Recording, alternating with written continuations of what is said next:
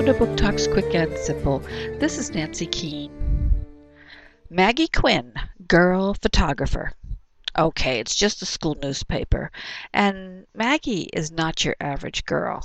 She is the reluctant heir to her grandmother's gift of the sight. What's that, you ask? Well, it's kind of like a sixth sense. She can see things that others can't. And what she sees now is that something very bad is happening to the school's A-list kids. Now, even though Maggie could care less about these kids, she knows that she has to do something to help. When demons are involved, there's potential for anyone to get hurt.